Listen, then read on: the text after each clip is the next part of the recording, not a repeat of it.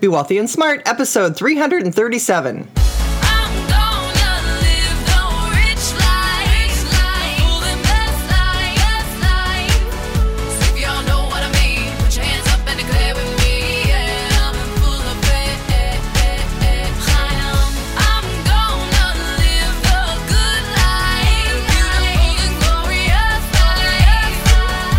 Into a world of wealth and financial freedom without budgets, boredom, or bosses on Be Wealthy and Smart.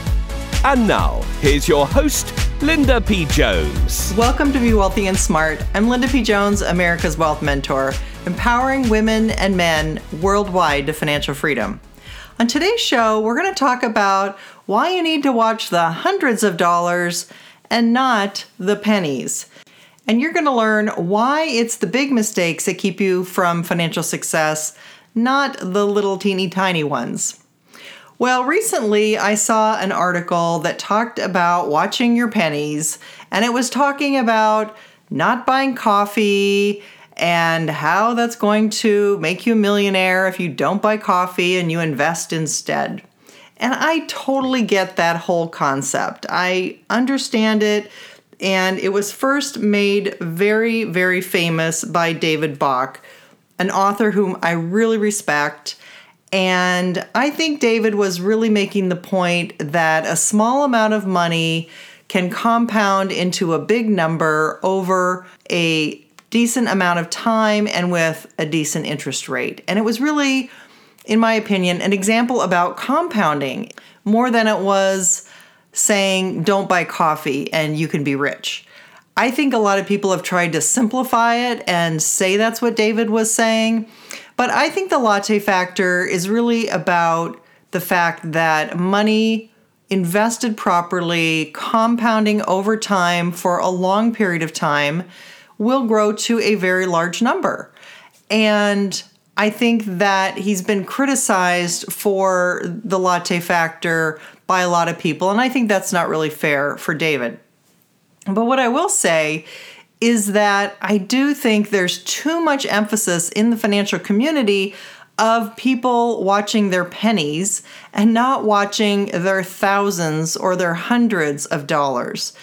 And this is frustrating to me because people really get into this watch your pennies and the dollars will take care of themselves examples or you know Benjamin Franklin a penny saved is a penny earned kind of a thing. And I get that, but I just see so many big, huge, monumental mistakes not being talked about, not being looked at, not being discussed, and everybody focusing in on the pennies because of these sayings about watching your pennies. So that drives me a little bit crazy. So we're going to talk about why I think that the big things are much, much more important. And there's a couple of big things that we're going to talk about that a lot of people really miss that can dramatically impact your finances over time. These are things that are very high ticket items that people don't really talk about. I don't know. Why don't people talk about the big ticket items? Why are they always focusing on the pennies like the coffee? I don't know. but we're going to talk about the big ticket items today because I think those are the ones where people get really messed up. I think that those are the ones that in my opinion, in my experience, that's where people go awry.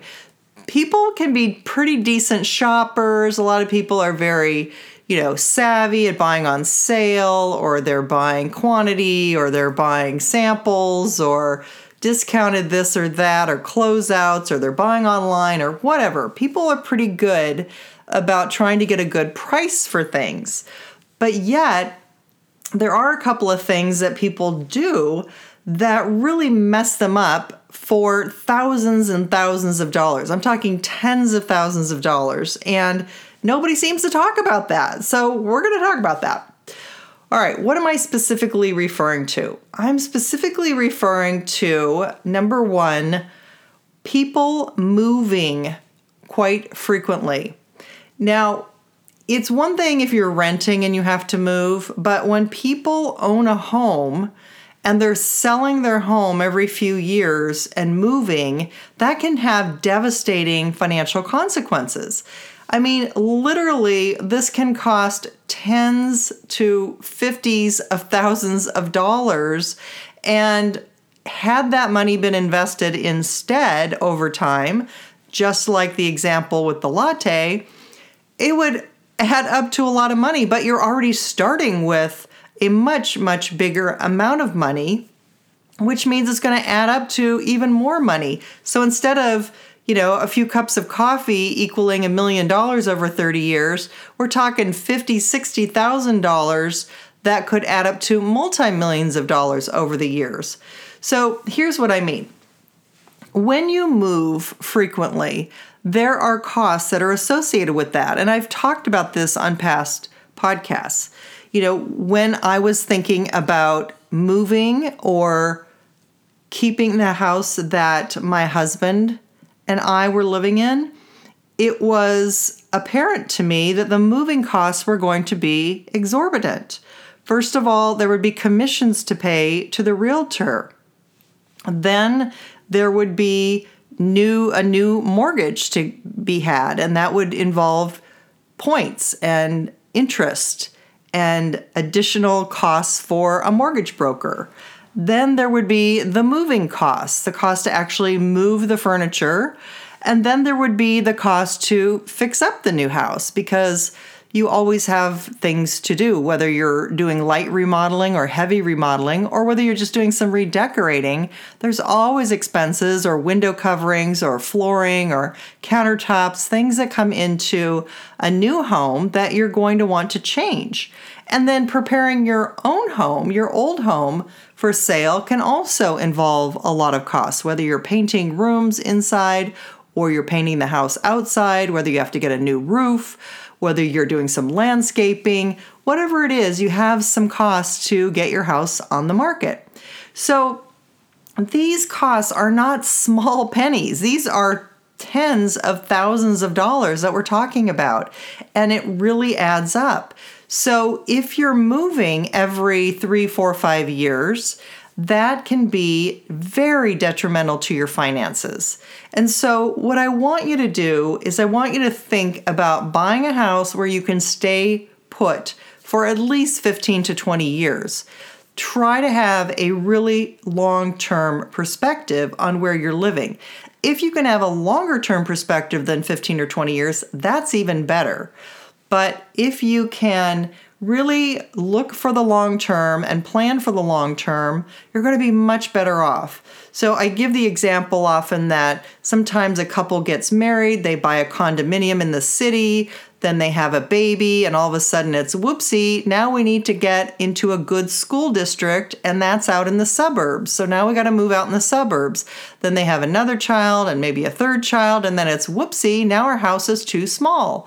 So maybe they could have anticipated some of that and maybe, you know, bought a house or uh, tried to afford something in that neighborhood that would be a good school neighborhood that would also be affordable for you know two or three bedrooms or whatever they need four bedrooms whatever you need but maybe anticipating some of those things instead of moving three times having some planning for that would definitely save you tens to 50s to possibly even hundreds of thousands of dollars if you're in a, a, very expensive real estate market like California.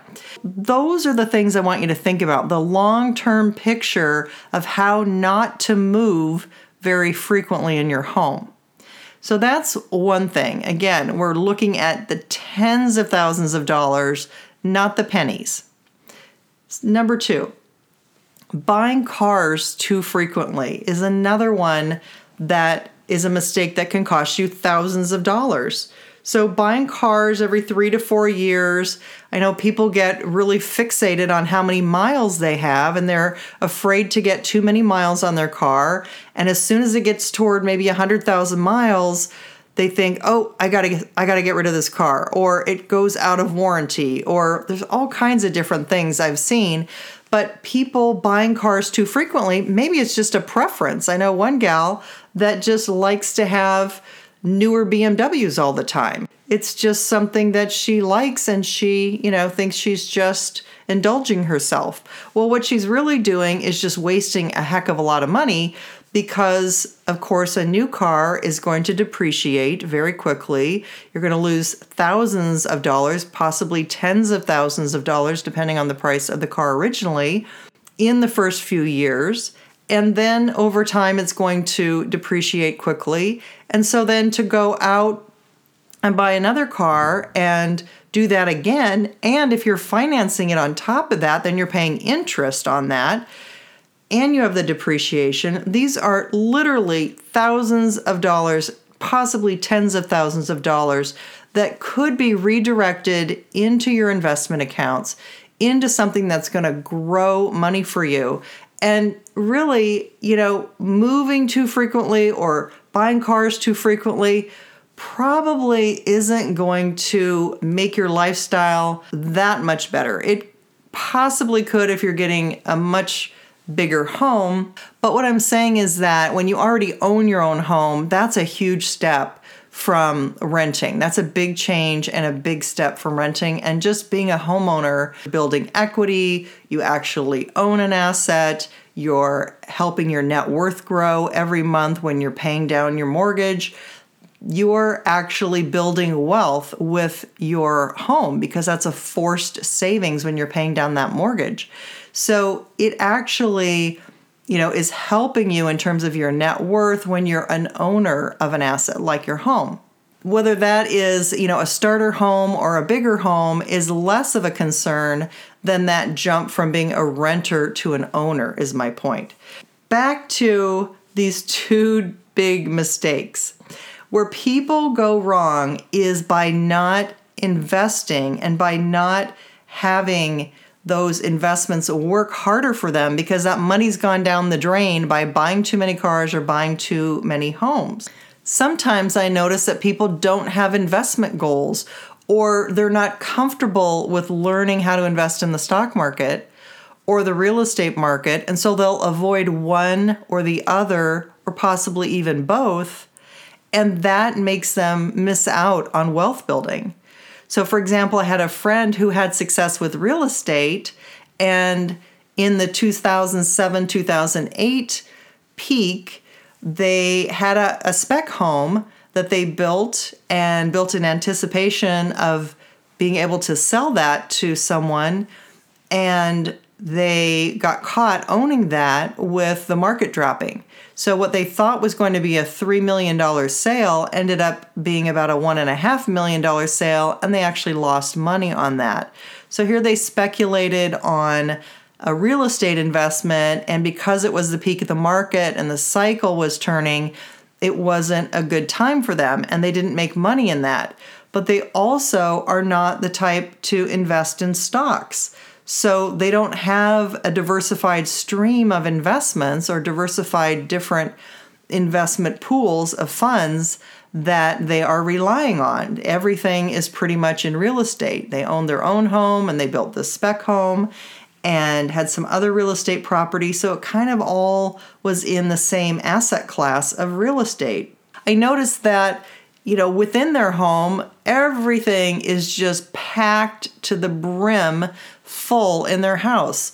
In the guest room, the closets are packed full of their clothes. In the guest closet in the hall, packed full of clothes. Every drawer of every guest room, their room, the kitchen, the basement, the garages are so full that no cars can fit in the garages this is happening to a lot of people where there's just a lot of stuff that's being purchased because, again, there's no focused investment plan that maybe if they were investing in real estate, fine, but maybe some of that money could have been redirected more toward stock investments and instead of all of this stuff. So it tells me that there's no investment goals that are being followed. There's just a lot of spending on extraneous stuff and things that aren't being used. And that's not for me to judge, but it's just for me to notice that there's no money for anything because there's so much clutter. I think a lot of people end up with this clutter in their house, which might be, you know, a lot of toys to go do things and three wheelers and you know all different kinds of things that people buy for a good time but maybe they should be a little bit more focused on putting some of that money toward investing because a $10,000 chunk of money can grow to a very large amount over a 25 30 year period of time. Again, I've illustrated this in past uh, podcasts, but just to reiterate the point that some people are just so surrounded by clutter from small purchases, and it might be that those purchases are making them feel better.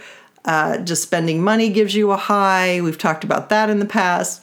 Also, you know, purchasing volumes at Costco. I see people just buying volume purchases of things that accumulates a lot of stuff that they never use.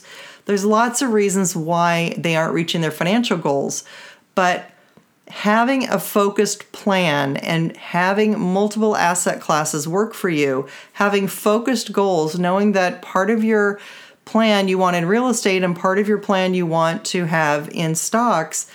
And that's going to help you achieve more of your investment goals because you're going to be able to compound at higher rates in those types of investments in real estate and in stocks and also in your own business. So, those are the main asset classes that are going to get you to where you want to go for your financial goals. So, the best thing you can do is to be a disciplined investor. That is to have regular deductions come out of your paycheck that go into your 401k or go into an IRA or a mutual fund or a brokerage account that provides systematic payments into your investments, and those investments are compounding at 8 to 10% over the long run if history repeats itself. So, by having your investments automated as much as possible, have those go into your goals, have those big dollar accounts work for you, and not to make those mistakes of the tens of thousands of dollars of moving too frequently in your home or buying cars too frequently. Those are two that are major ones that if you just focused on those and didn't worry about the small coffee, go and get your cup of coffee every day, but sit down and plan in your wealth journal what your investments are going to be that you're going to have automated for you that's going to grow your wealth at 8 to 10% over the long term. Again, we're always going to have ups and downs. We're going to have peaks and valleys. We're going to have booms and busts. We're going to have bubbles. But over the long term, if you've got a long term time horizon over your lifetime and you're diversified amongst different assets, these big assets are the things that are going to eventually grow wealth for you. So you want to have focus on those. Don't sweat the pennies work on the thousands and you'll be much, much better off. And I've got an article for you that talks about the coffee, and uh, I'll post that on my website at lindapjones.com, podcast number 290. But again, watching the big picture, the big stuff, particularly the big two that I've mentioned today, that's where you need to focus and make sure you're not making those huge mistakes, huge mistakes that keep you from having the wealth that you want. If you haven't yet subscribed to Be Wealthy and Smart, please hit the subscribe button and leave me a review on iTunes or Stitcher Radio. I'd love to hear from you. And connect with me on social media. Get more tips, more of my thoughts, feedback. You also can see where I'm vacationing this summer, my little dog Penny, get to know me a little better, and get some extra tips financially as well on Instagram and Twitter at Linda P. Jones and on Facebook at Linda P. Jones fan page. If you're wanting to get your net worth moving faster, get my 11 quick financial tips to boost your wealth. There are 11 quick things everyone can do to get their net worth growing faster. That's over at lindapjones.com. That's all for today. Until next time, live the good life and be wealthy and smart. Thank you for listening to Be Wealthy and Smart with Linda P. Jones. Share the wealth and tell your family and friends about the show. Check out our website, blog, and social media for more riches at www.bewealthyandsmart.com.